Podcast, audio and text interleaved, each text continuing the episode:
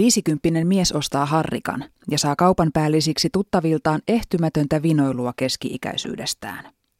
Viisikymppinen nainen rakastuu kolmekymppiseen mieheen ja antaa samalla loputtomasti polttoainetta kavereidensa kahvipöytäkeskusteluihin.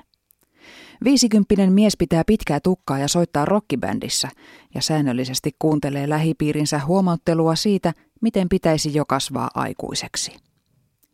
Ikää käytetään liian usein tekosyynä sille, ettei saisi tai voisi tehdä jotakin.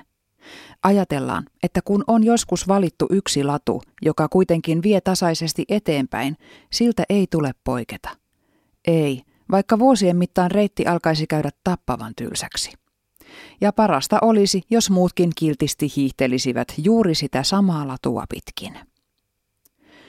Olen sitä mieltä, että elämäntapaa, harrastuksia tai rakkautta ei kuulu valita syntymätodistuksen vuosiluvun perusteella. Tosiasiassa monelle iän kertyminen on vain tekosyy karttaa muutoksia, jotka pelottavat. Kun on jo takana kilometrejä ja paljon tehtyjä valintoja, tuntuu tappiolta tunnustaa, että haluaakin jotain muuta kuin mitä on saanut. Tuntuu riskiltä kokeilla jotain uutta. Se kun voisi tarkoittaa pahimmillaan sitä, että menettää sen, mitä on jo saanut, mutta epäonnistuu myös uuden tavoittelussa. Sepä lähipiiriä vasta naurattaisikin. Paljon turvallisempaa on vaientaa sydämestä kuuluva pieni kaipaava huokaus ja keskittyä arvostelemaan toisten elämää.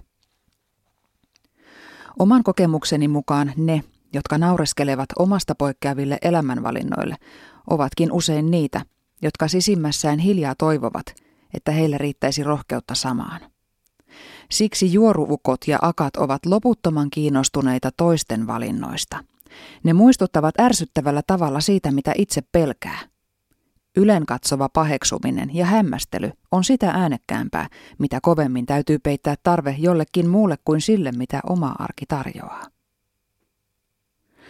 Toisen arvosteleminen on paljon helpompaa kuin peiliin katsominen.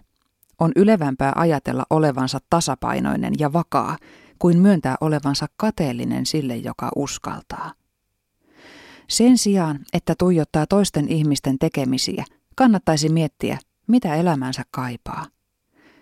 Ei se tarkoita sitä, että itse pitäisi hankkia moottoripyörä tai rakastua uuteen ihmiseen tai ryhtyä rokkariksi. Ne ovat niiden toisten toteutuneita unelmia. Omat voivat olla jotain ihan muuta, sillä valinnat ovat jokaisen henkilökohtaisia. Onko jokin haave jäänyt jossain vaiheessa kesken? Onko iän myötä sisälle syttynyt jokin palo, joka pitäisi päästä sammuttamaan, vaikka se tietäisi muutosta ja lähipiirin kulmien kohottelua? Mikä estää toteuttamasta? Miksi pitäisi elää sovinnaisesti ja huomiota herättämättä, jos se tarkoittaa oman itsensä henkistä kastraatiota? Viisikymppisenä tehty muutos tarkoittaa sitä, että voi parhaassa tapauksessa elää vielä toiset 50 vuotta paljon onnellisempana. Ja sitten ei tarvitse vanhempana katua, ettei uskaltanut yrittää.